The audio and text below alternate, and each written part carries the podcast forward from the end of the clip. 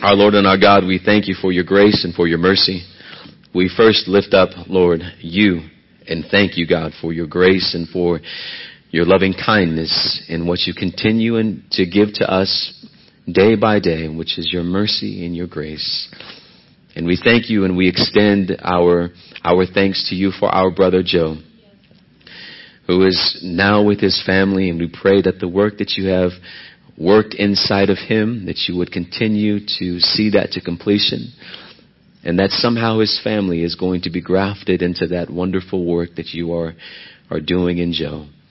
We pray, God, for his wife, that you would soften his heart toward him, and that you would give him the correct, humble words to say to her. We pray for his children, that you strengthen them as he tries his best to be a loving example of what he has learned and what Christ has done on the inside of his heart and mind. We pray that you protect him, Lord, that you help him to get grounded and rooted in a biblical church, and that he continues, Lord, the, the progress and effort that you have worked in him here at this church. We pray for him that you let him feel our love, but more so, Lord, let him feel yours. Let him know that you are ever present with him. Now, Lord, give us ears to hear give us hearts that are ready to receive. Give us minds that are alert. Give us, give to us what we do not naturally desire. That is a desire to obey you, a desire to seek you, God. Pray that in all things that we say this morning, you are glorified. I decrease that you may increase. I become less so that you alone may be glorified. For to you and to you alone be all of the glory, all of the praise, and all of the honor. For the glory of God and for the sake of Christ we pray. Amen. Let's stand for the reading of God's Word. Luke chapter 23.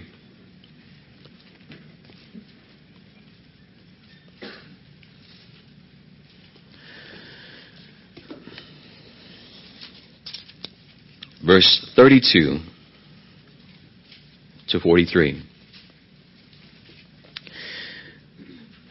Two others, this is God's Word Two others who were criminals were led away to be put to death with him. And when they came to the place that is called the skull, there they crucified him, and the criminals, one on his right and one on his left. And Jesus said, Father, forgive them, for they know not what they do. And they cast lots to divide his garments. And the people stood by, watching.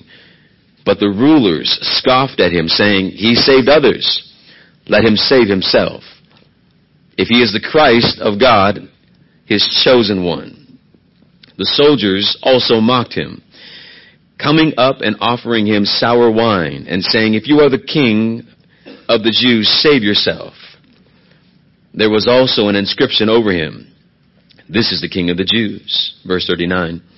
One of the criminals who were hanged railed at him, saying, Are you not the Christ? Save yourself and us. But the other rebuked him, saying, Do you not fear God, since you are under the same sentence of condemnation? And we indeed justly, for we are receiving the due reward of our deeds, but this man has done nothing wrong.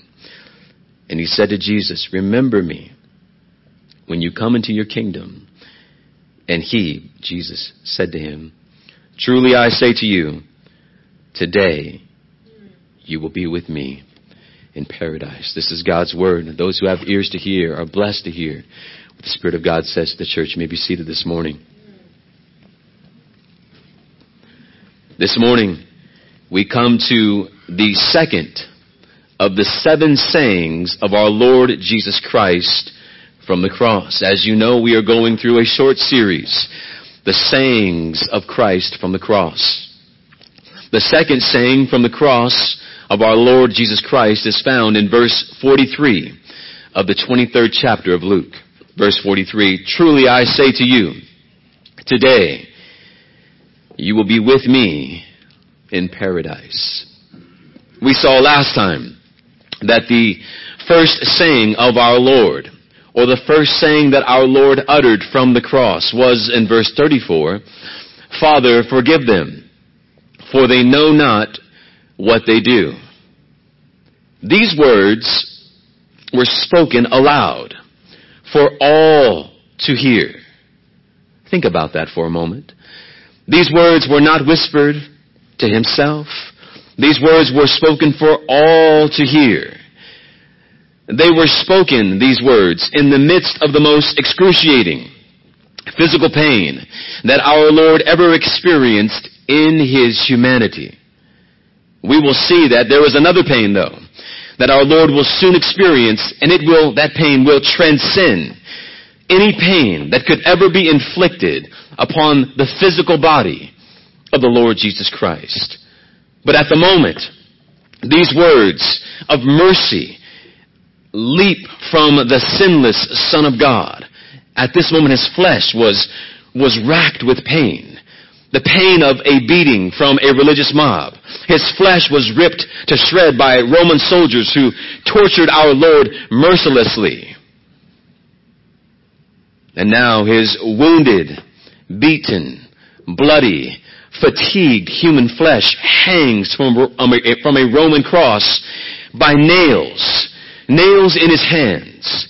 Nails in his feet that are suspending our Lord on that cross. And yet, in the midst of that unimaginable pain, our Lord nonetheless the, utters these remarkable words of mercy, Father, forgive them, for they know not what they do. It was these words that we declared two points from last week. Behold your God. There is no one like him. And behold your great need. Your need to be forgiven by God. And now we come to the second of our Lord's statements as he turns to one of the criminals who was crucified with him and says to him, to, truly I say to you, today you will be with me in paradise. There are many amazing things that we could highlight about this statement from our Lord Jesus Christ. One of the amazing things about this statement though is this who the statement is directed toward. There are many amazing things about the statement, but one of the amazing things that must be highlighted as we begin is this, who this statement is directed towards. Our Lord is speaking to one of the criminals who was crucified alongside him. And now we must ask ourselves another question, or at least highlight another thing in our mind. Why is this so amazing? What makes that statement to this individual so amazing? Because when we first meet this man, this nameless believer, we will call him, he is nowhere near being a believer in the Lord Jesus Christ. Mark 15:30 we find both criminals, not just one, but both criminals. And Mark records for us that they were robbers. They are both saying along with the crowds in Mark 15:27, and with him they crucified two robbers, one on his right and one on his left.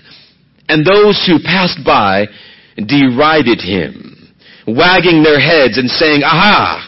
You who would destroy the temple and rebuild it in three days, save yourself. Come down from the cross. So also the chief priests and scribes mocked him, saying to one another, He saved others. He cannot save himself. Let the Christ, the King of Israel, come down from the cross that we may see and believe. Now listen to this last part. Those who were crucified with him, those also reviled him. The crowds have gathered to mock and humiliate the Lord Jesus Christ even further than he has already been mocked and humiliated. They are reminding Jesus of his own words that he spoke in John 2.19 when he said, destroy this temple and I will raise it up in three days. And now they are ignorantly throwing that, that statement, his statement, back in his face without realizing that he is actually accomplishing the very thing he prophesied. He saved others. Why can't he save himself? Let him come down. These are the, the chants that are coming from the crowds. And they are also, interestingly enough and sadly enough, they are also coming from the two criminals who are also condemned and hanging alongside the Lord Jesus Christ for their own crimes. Even in death, there is no one who has mercy.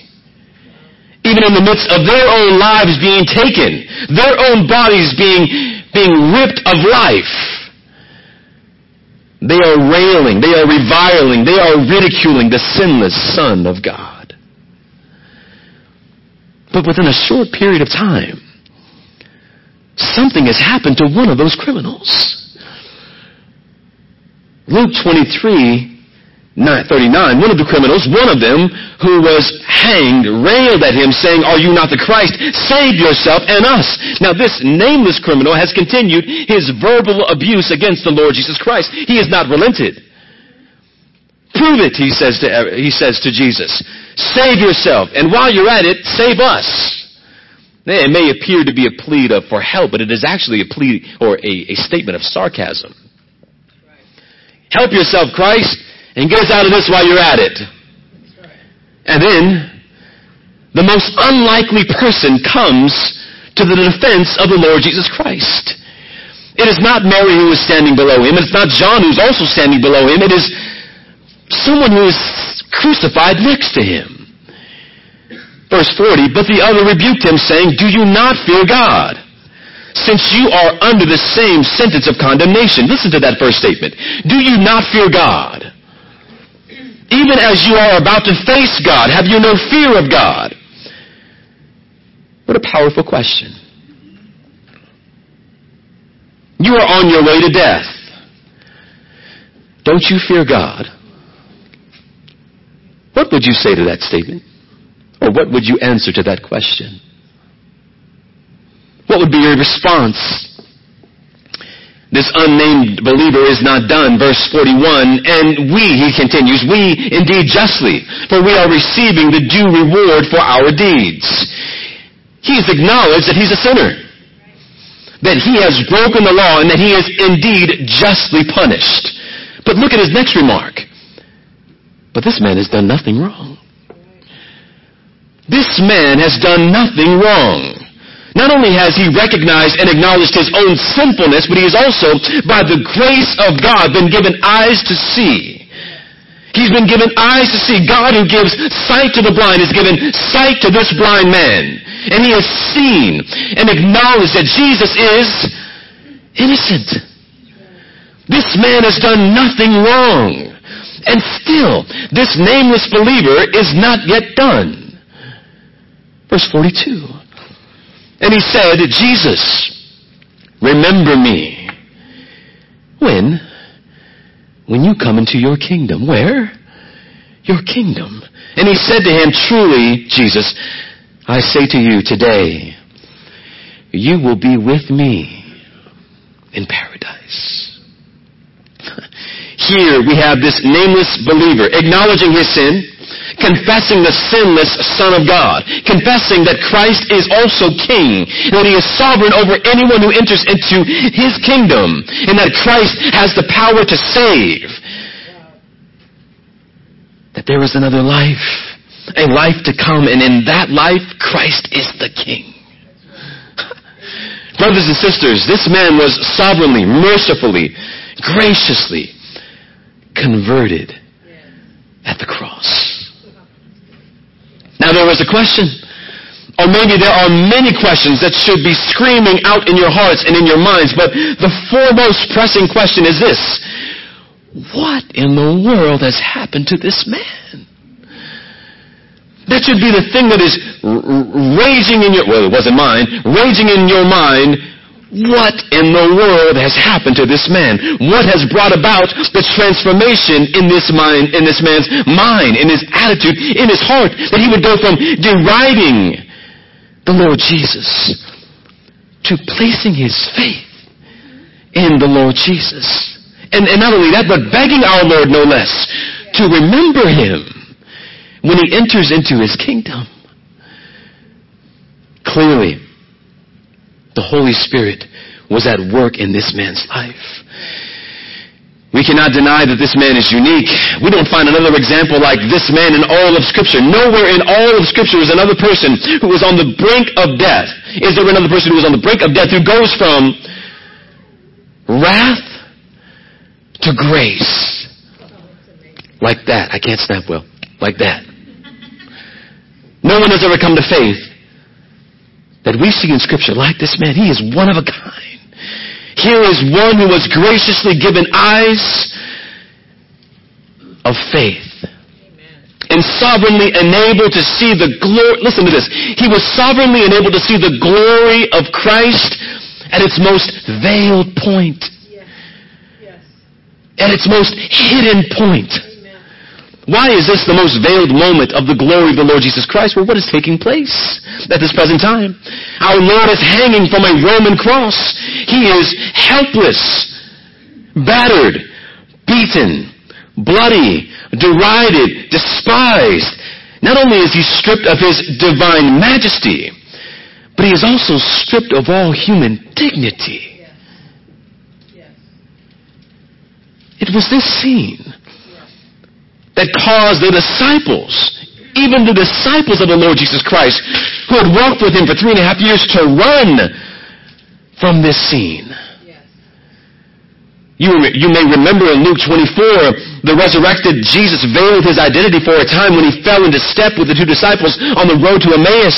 And after the crucifixion, what did they say? We had hoped. We had hoped that he was the one to redeem Israel. We had hoped. But this man, this robber, this criminal, when at the lowest point of the, the self emptying of the Lord Jesus Christ, when his divine glory and messianic identity were most veiled by the grace of God and through the power of the Holy Spirit, this man proclaims that Jesus Christ is in fact the King. He pleads with the King with this astounding statement, Jesus, remember me when you come into your kingdom. And what is the response of our Lord? He graciously, He mercifully says, Truly I say to you, today you will be with me in paradise. Oh, there are just five things that I'd like to highlight with the rest of our time. Now here's the question that we asked. What has happened to this man? Here's number one. What converted this man? What converted this man? Now, there is no doubt that his conversion, as every conversion, is a work of the sovereign grace of God. That his conversion, as every conversion, is a work of the sovereign grace of God. Every believer has the same testimony in the sense that we are all saved by the sovereign electing grace of God.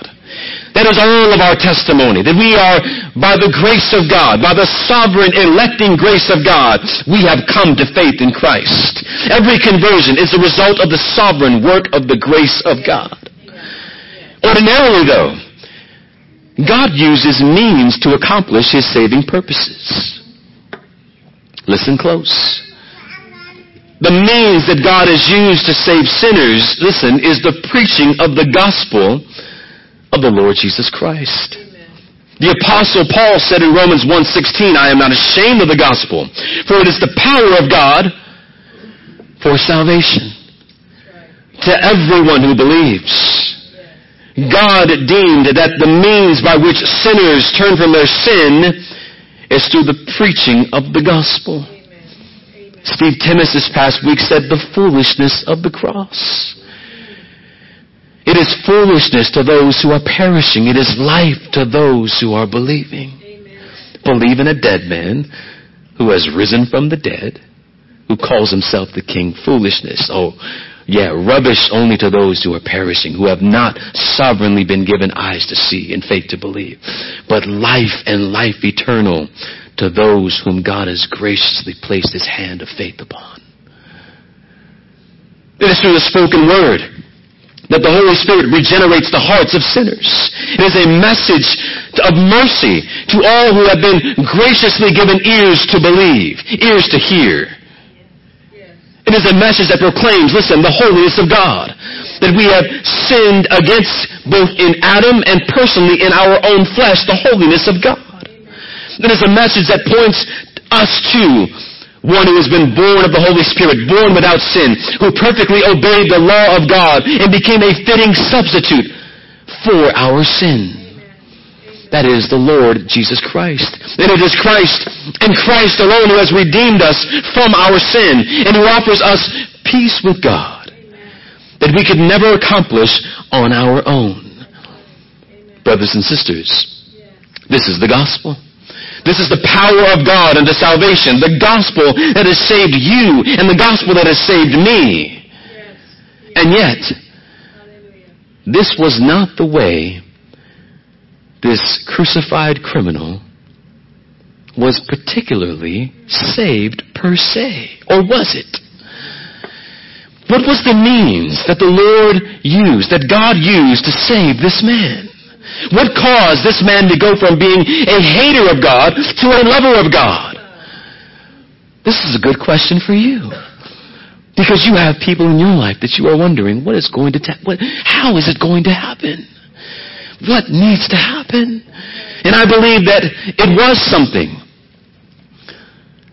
that Jesus did say that pierced the heart of this unnamed believer.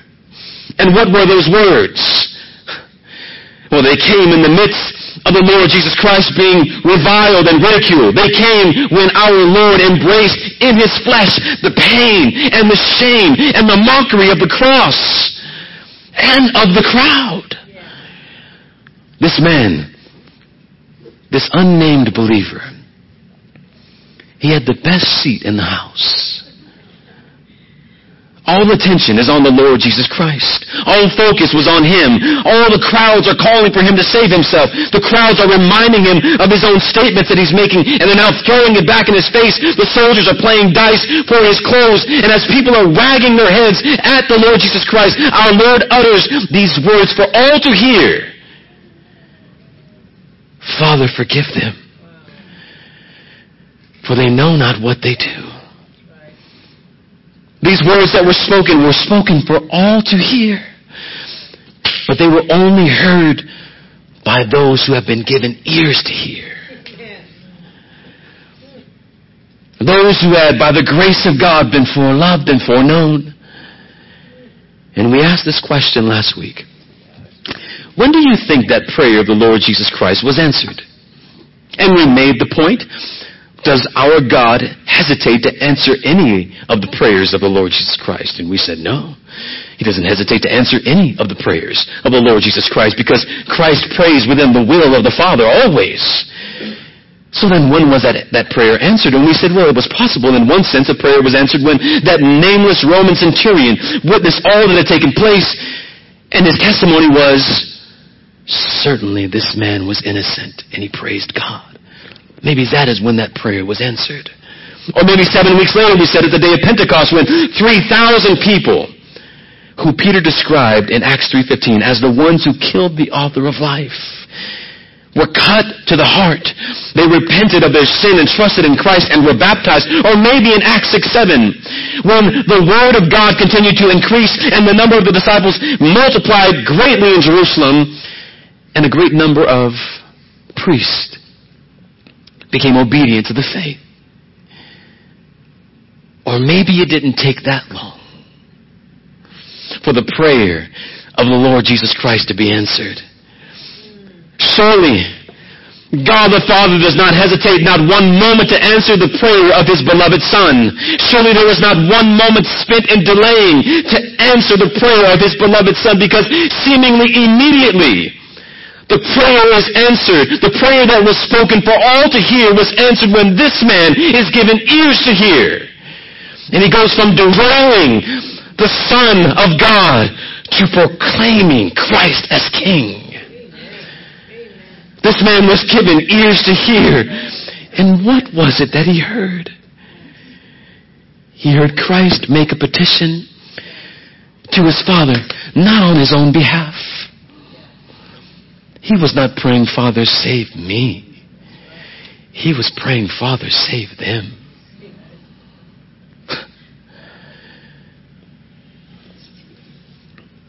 He must have asked at that moment, how can this man not retaliate? how can this man pray mercy for this, these people? And this unnamed sinner may have looked at the sign that was above the cross as he's hanging there alongside of him and said, that said Jesus, King of the Jews. And by the grace of God, he said, yes. Yes, he is King. He is King of all. He is the King. He is King of this life. He is King of the next life. I must submit myself to this King. Jesus, remember me when you come into your kingdom. And what was the means by which the Lord saved this man? I believe that scripture points us to the gospel. Once again, for what is the message of the gospel? But a message of grace and mercy. And it was mercy that Christ proclaimed from the cross, to which this unnamed sinner, now believer, comes to believe. And yes, these words are few. But brothers and sisters, the fewest of words can be used mightily by the Holy Spirit. The fewest of words can be used mightily by the Holy Spirit. And you should take great comfort in knowing that. In knowing that you don't need to look to the next man and say, I wish I were as eloquent as he. You don't need to look to the next man or next woman and say, I wish I was as wordy, as, as proficient with the English language as he or she. No. Brothers and sisters, it is not eloquence or the amount of words that is the power of God in salvation. It is the gospel that is the power of God in salvation. It is sincerity. It is faithfulness to God in His Word that God uses in mightier ways than you can ever imagine. Be faithful to God. Trust the Holy Spirit that He blows where He wills.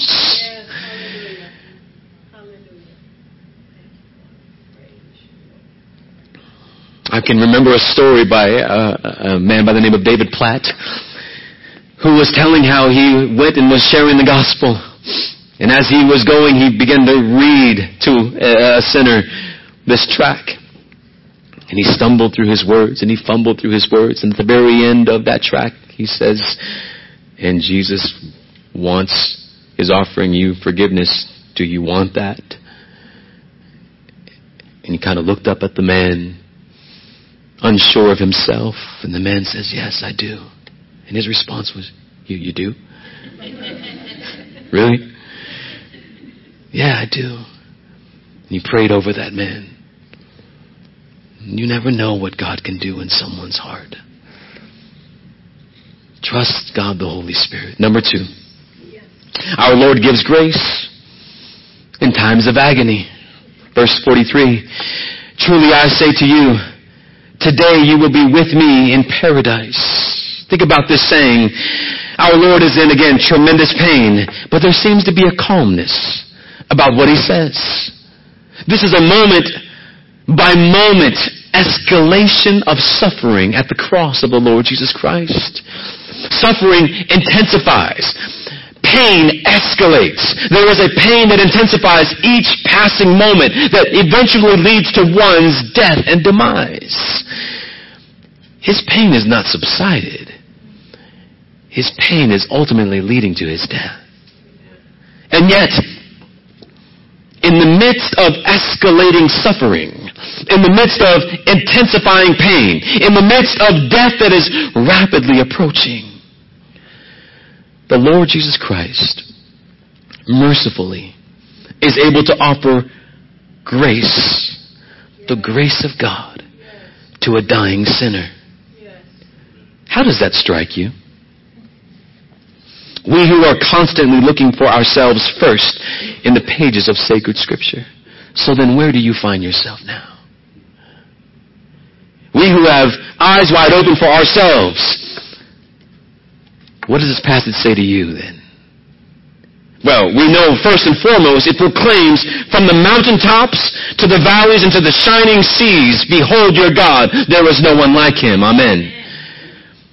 But I wonder if you are able, in any way possible, to see yourself in the action of the Lord Jesus Christ. What do you mean? Here is our Lord. Midst of the most intensifying pain that he has ever experienced, and even still, his own pain, his own suffering, is not uppermost in his mind or in his heart. Rather, what is uppermost in the heart and mind of the Lord Jesus Christ is offering mercy to sinners. And here's the thing. Our Lord Jesus Christ did not allow his own pain, his own suffering, to prevent himself from administering the mercy of God to a person who was in need. Our Lord did not allow his own ailment to stand in the way of showing mercy to one that was in greater need than himself. This man was on his way to, to face the wrath of God. Jesus was enduring the wrath of God for him.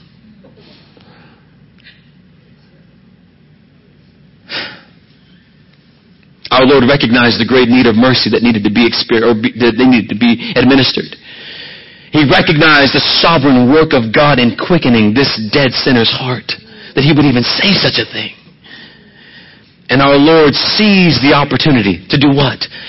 To take this man with him to paradise. Now ask yourselves again. Where do I see myself concerning my own life? What will you do when pain and suffering ransack your life? What will your response to the local church be? What will your response to those who are headed toward a Christless eternity be? Will you reach out to those who are facing, facing the wrath of God in spite of your own pain and in spite of your own suffering? Or will you close yourself in from the world and focus only on yourself? And brothers and sisters, it may be escalating pain. Hear that. It may be pain that in your own life is moment by moment intensifying. And you must ask yourself, Will we be more concerned about ourselves? Or more concerned about others who are in greater danger than ourselves? Will we miss opportunities because we are so absorbed with our own pain, with our own suffering that we cannot see anybody else but ourselves?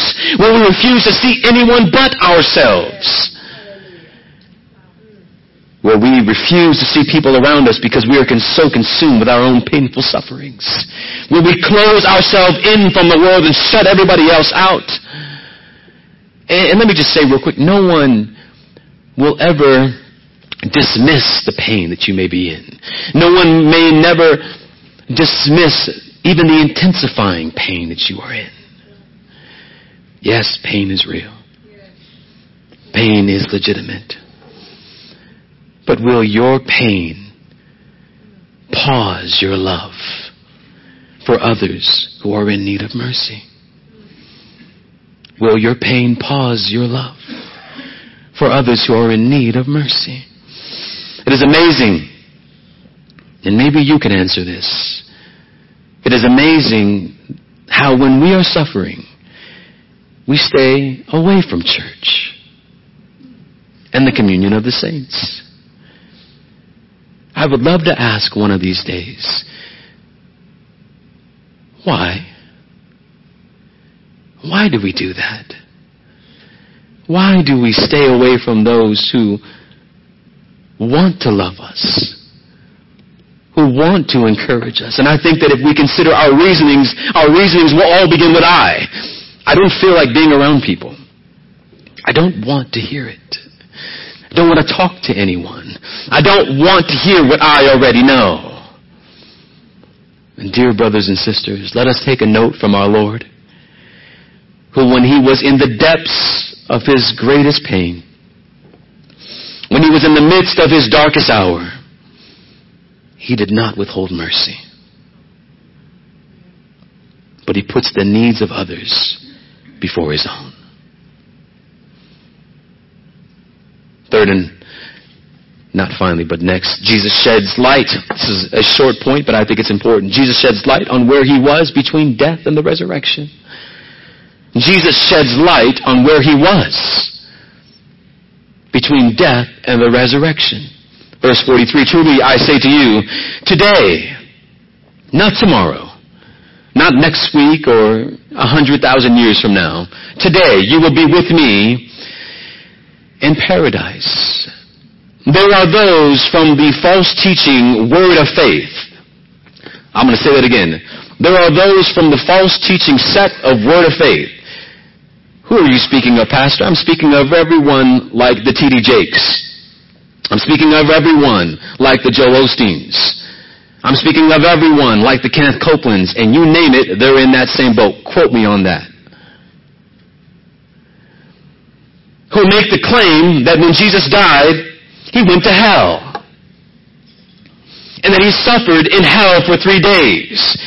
And that he was in excruciating punishment in hell. And they will teach that Jesus was being brutalized by demons and beaten up by Satan. And they were overseeing this brutality. And just when they thought they had Jesus defeated, Jesus stood up and said, That's enough, and took the keys of the kingdom. Now give an offering. That is not what Scripture says concerning where the Lord Jesus Christ was when he yielded up his life in death. Verse 43, Truly I say to you today, not in three days, today, you will be with me where? In paradise. Jehovah's Witnesses have a false translation of this text. They read today, comma, as if there is a time period, a time frame between the, what the today is. You will be with me in paradise. As if to say not today, but actually someday. That is an incorrect way to read the text. And that is why the, the world, the New World Translation of the Jehovah's Witnesses is a work of heresy and should be completely rejected. And quote me on that as well. 75 times our, our Lord uses this dramatic phrase, truly, truly, amen, amen. And never once is there anything like today. Never once is there anything like what the Lord Jesus Christ says in this dramatic phrase, uh, phrase today you will be with me in paradise. Truly, truly, amen, amen. The word paradise is used two other times in the New Testament, 2 Corinthians 12 and Revelation 2. And in both of those places, paradise is this, the presence of God. The presence of God. So while the body of the Lord Jesus Christ lay in the tomb of Joseph of Arimathea. His soul was rejoicing in the presence of his Father. And who would be with him at that great moment? This unnamed believer. Can you imagine the Lord Jesus Christ grabbing him by hand in spirit and saying, rejoice with me. It is done. This is what we all look forward to. This is the moment that we all look forward to. What about the body of the Lord Jesus Christ? It was in the tomb. It was watched over and kept from decay by the power of the Holy Spirit until it would be reunited on the third day. And again, we too can look forward to that reunion when our bodies, when they leave, when our souls leave this body, this presently decaying body, we can look forward to the day when they will be glorified anew, reunited, reunited anew, soul and body, glorified with the Lord Jesus Christ. And what a great reunion that day will be. Truly, truly, I say today to you, you will be with me in paradise. We will be with the Lord Jesus Christ. Albert is with the Lord Jesus Christ in paradise. What a joy it is to know that. That just as he took that unnamed criminal by the hand and they went rejoicing into the presence of God, so our brother did as well. Amen. Take comfort in that, those of you who know him.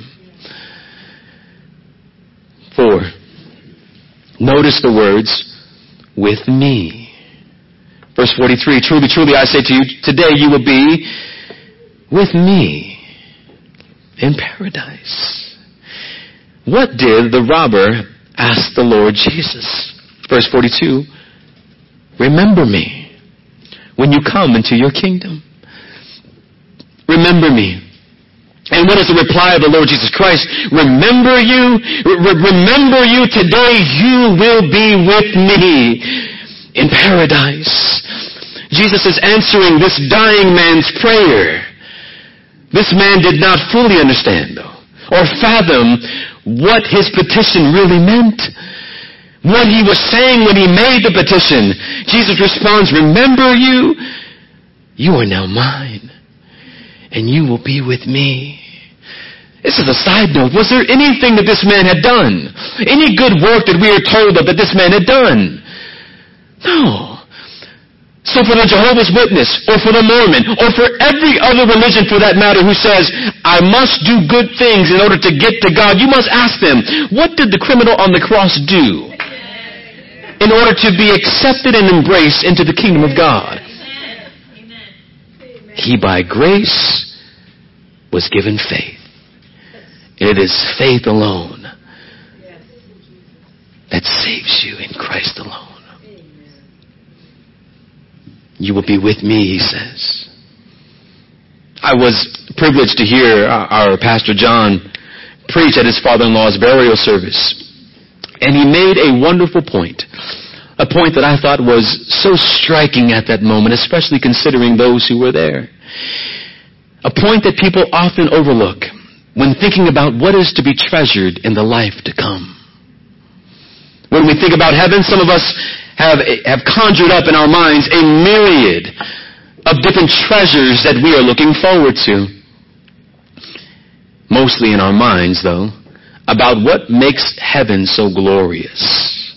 For many, the glory of heaven is the prospect of seeing others who have long passed before us to be reunited with them.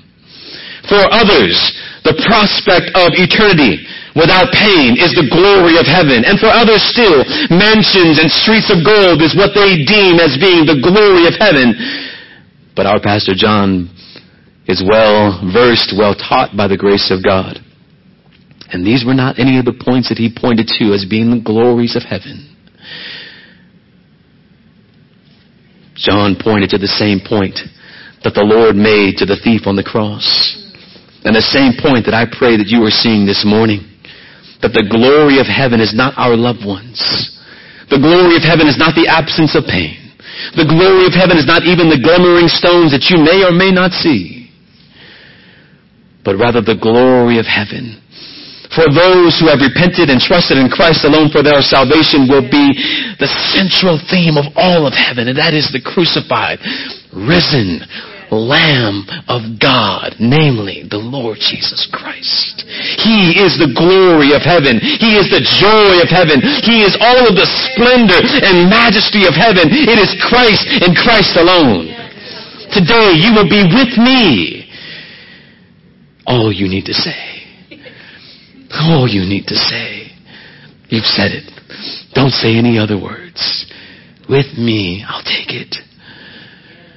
Christ makes himself the joy of heaven. The joy of the kingdom of God is wrapped up in Christ. And throughout the Gospels you hear over and over again, I am, I am, come to me, come to me. it, it is in essence saying all that you desire, all that you long for, all that you, you, you yearn for is wrapped up. It is found completely in Christ alone. Christ is what the man finds in the field that causes him to sell all that he has. Christ is what the woman at the well embraced as she forsook all other husbands because she found her one true husband that she'd been waiting for. Christ is what caused Zacchaeus to go from stealing money to giving it away because he found a greater treasure in Christ. Is being with Christ your desire? And I think it's a troubling statement for some people. Because if I don't find Christ attractive now, then what makes me think that I will find him attractive later? To be with Christ is far better. The hope of heaven is Christ. He is the glory of all paradise. Fifth and finally, the remarkable last minute conversion. How many people think How many people do you think, actually, when looking at this criminal on the cross, concluded that man is going to hell? Can you imagine? Of all the people that stood by and watched, thinking all three of these people are condemned under the, under the wrath of God, not knowing that one of them was God and that the other one was on his way to be with God. Imagine the scene. Almost everyone looking on would think these men are cursed, not knowing that two of them are blessed. Never would anyone have ever thought that that man was under the sovereign hand of God. And, and, actually, brothers and sisters, never think that anyone is beyond the sovereign work of God.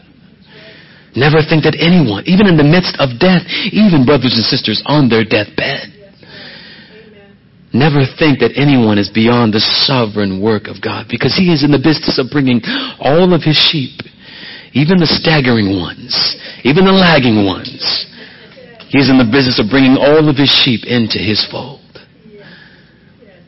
I was blessed by the grace of God to share the gospel with one person that all my life I struggled to, to communicate with. My grandmother. I don't speak Spanish. I know food. But I worked up after 30 four years, 35 years, the courage, and by the grace of God, the strength. And thank God that He equipped me even at that moment to be able to explain the gospel. Because I think if I would have tried to do it maybe two years earlier, I would have completely messed it up. But through the translation of my mother, I began to share with my grandmother who was raised Roman Catholic.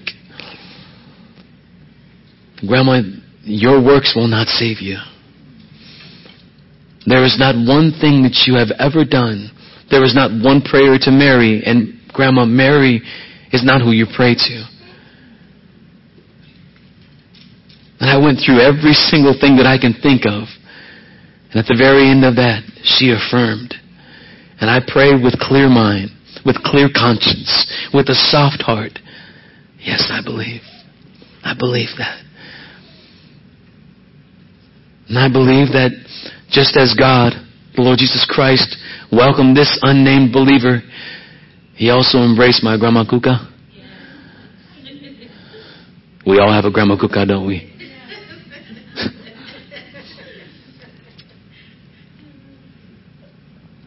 she re- embraced Christ and she rejected the worst works based system of Catholicism. Don't ever think anyone is beyond the outstretched hand of God.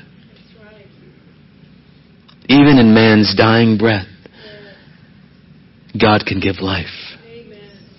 Even at the last moment of the last hour, God will bring his elect to himself. Take comfort in that. Take comfort in that. Let's stand.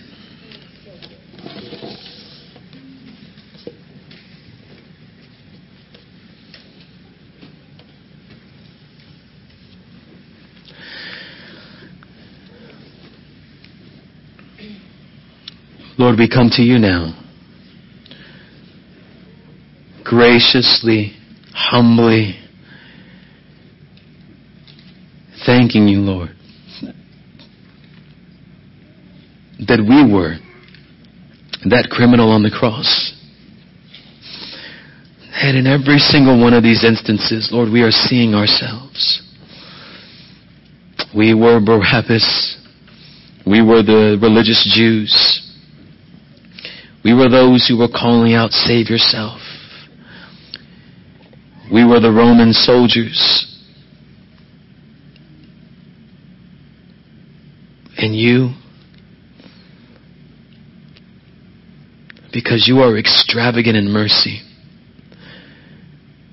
you gave to us what we did not deserve.